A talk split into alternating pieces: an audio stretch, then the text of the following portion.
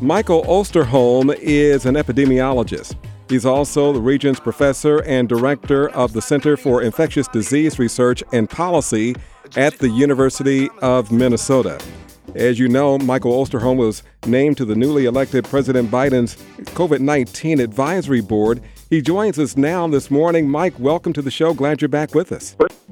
Thanks, Freddie. It's always good to be with you. Thank you. My goodness. The president, as you know, laid out his COVID plan at the State of the Union address. Shortly afterwards, you mentioned that your team had created a more than 90 page report uh, that buttressed what the president had to say. What is your report saying, and what are the highlights uh, of that report that you presented? Well, Freddie, um, first of all, you know, I could almost take words right from your uh, uh, webcast today here that you have on the morning show, where you said that today the, today's words empathy. Seek first to understand. Yes. and you know what? And I think that was exactly what the report was about, saying we still have a lot to learn about this virus. Number one is, you know, we have to understand, uh, you know, why people do and don't get vaccinated. Right now, you know, over the weekend we had a report released that basically spoke to the issue that uh, during the Omicron wave, black adults were four times as likely to be hospitalized compared with white adults during the same time period. And one of the reasons was is that black adults had only been vaccinated compared to white uh, adults.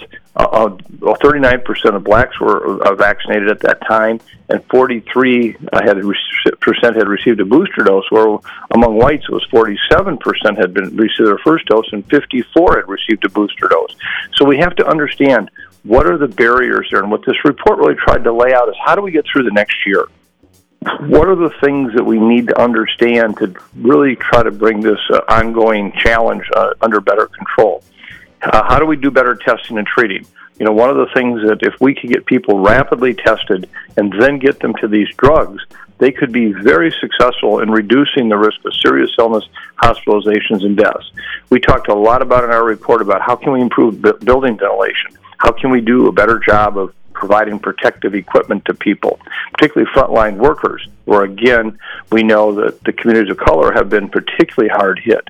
Uh, with being there day in and day out on those jobs that were so critical to keeping everything moving forward. So, so this report, I think, really laid out just the questions that we really hadn't taken time to ask yet, but that we need to do.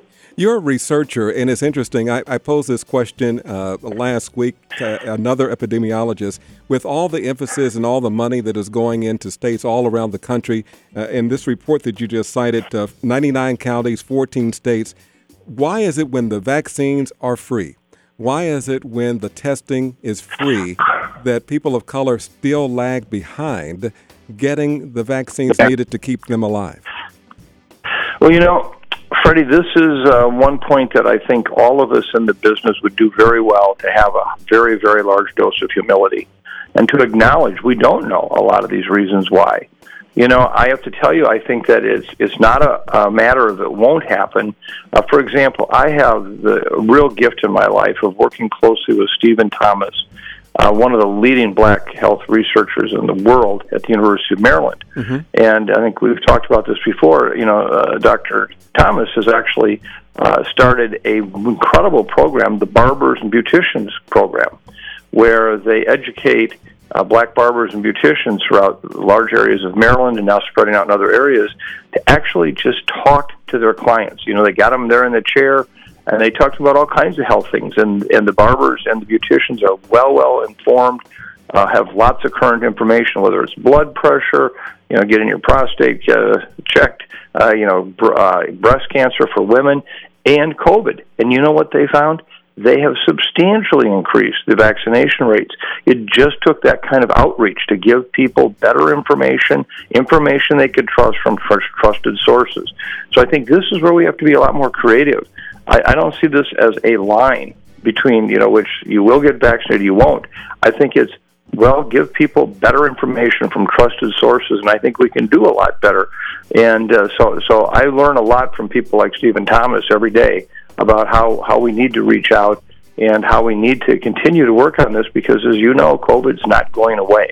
No, as a matter of fact, I heard uh, Dr. Anthony Fauci yesterday talking about a lull in COVID 19 he says, but this is not yet a time to declare uh, a victory over the pandemic. Yeah. I'll, I'll ask you this way: Is the COVID blizzard, as you've characterized it, is it over?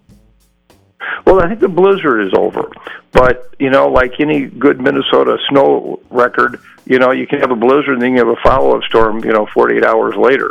And uh, what we're seeing happen right now is a new variant among Omicron. Omicron has kind of split itself into several different subvariants, and one called BA2 is much more infectious than is BA1. The original one, and that one was bad enough. And with BA2 right now, we're seeing a big increase in cases throughout parts of Europe. And oftentimes that has been, uh, you know, a kind of a the look forward to see what it might do in the United States kind of situation. And what we often see is is that the what happens in Europe eventually happens here uh, within weeks to months. And so we're surely on the lookout. We do have a way of looking in communities for activity that has been really very helpful and very novel, and that's looking at wastewater surveillance. Mm-hmm. So when someone is infected with the virus, they shed it in their stool, it goes into the sewer systems, and we can actually monitor that, the level. And we have seen big increases in a number of sites around the U.S. in the last week, and often this predates the clinical cases presenting for medical care and hospitalizations by one to three weeks. And so, you know, this we could be sitting on another surge. I don't think it'll be anywhere as big as what we saw in January, but it's nonetheless it still could be a challenge. That's why it's still not too late to get your vaccines. Get your vaccines. Epidemiologist Michael Osterholm with us this morning. As a general statement with regard to uh, waning immunity, a question. So we we've seen where we, we were hearing about uh, Moderna, we're hearing about Pfizer uh, getting a fourth shot or a third shot of it's J and J uh, regardless of he- underlying health conditions and age, should this be the norm that we go ahead and get the third shot or get the fourth shot, respectively? You know, Freddie, again, this is one of those areas where we're learning a lot. Uh, I would say right now, clearly, if you're immunocompromised, you need the fourth dose. No question about it. You need a third dose if you had uh, two with the J and J. Um, for those over 65, which is the uh, application that's been put forward by both Pfizer and Moderna to give them a fourth dose. I think that's likely to be approved based on initial data we have from Israel. But beyond that, I think it's still too early to tell. You know what kind of residual protection we'll get. We do know that these vaccines have been highly successful and even when if you have a breakthrough infection with waning immunity where you become clinically ill, there is still a significant reduction in hospitalization, severe illness, and deaths. So, you know, that's that's still a heck of a bargain to get with a vaccine is to avoid serious illness, hospitalizations, and deaths. Tell us about uh, finally. Tell us. Can you tell us about what you see as the texture of our new normal as we try to push through all of these variants, through pushing through, making sure people are vaccinated and tested and so forth? What does it yeah. look like for us? Well, you know, this again, you're, you're, nobody's going to listen to me anymore because they think I don't know anything. Some would probably be a little right, but the bottom line is is that we just don't know what these variants are going to do. You know, they come out of nowhere, and will they evade the immune protection of our already existing vaccines? Uh, will you, if you've been previously infected and developed immunity, still be protected against these new variants? And that's the challenge we have right now. You know, I don't expect to see this become, you know, we month after month, year after year, huge surges of cases with lots of deaths. But it's really just too early to say. And I think that anybody that tells you exactly what they know is going to happen in the next year, be careful because they probably have a bridge to sell you to. Do you have a final thought for our Twin Cities audience who really no, respect thank your work? You. No, I appreciate I appreciate the opportunity here. I appreciate all the messaging you get out. It's really important.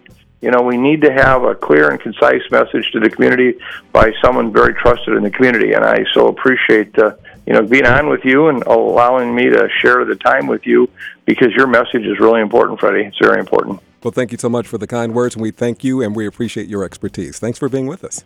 Okay. Talk to you later. Thanks. Bye bye.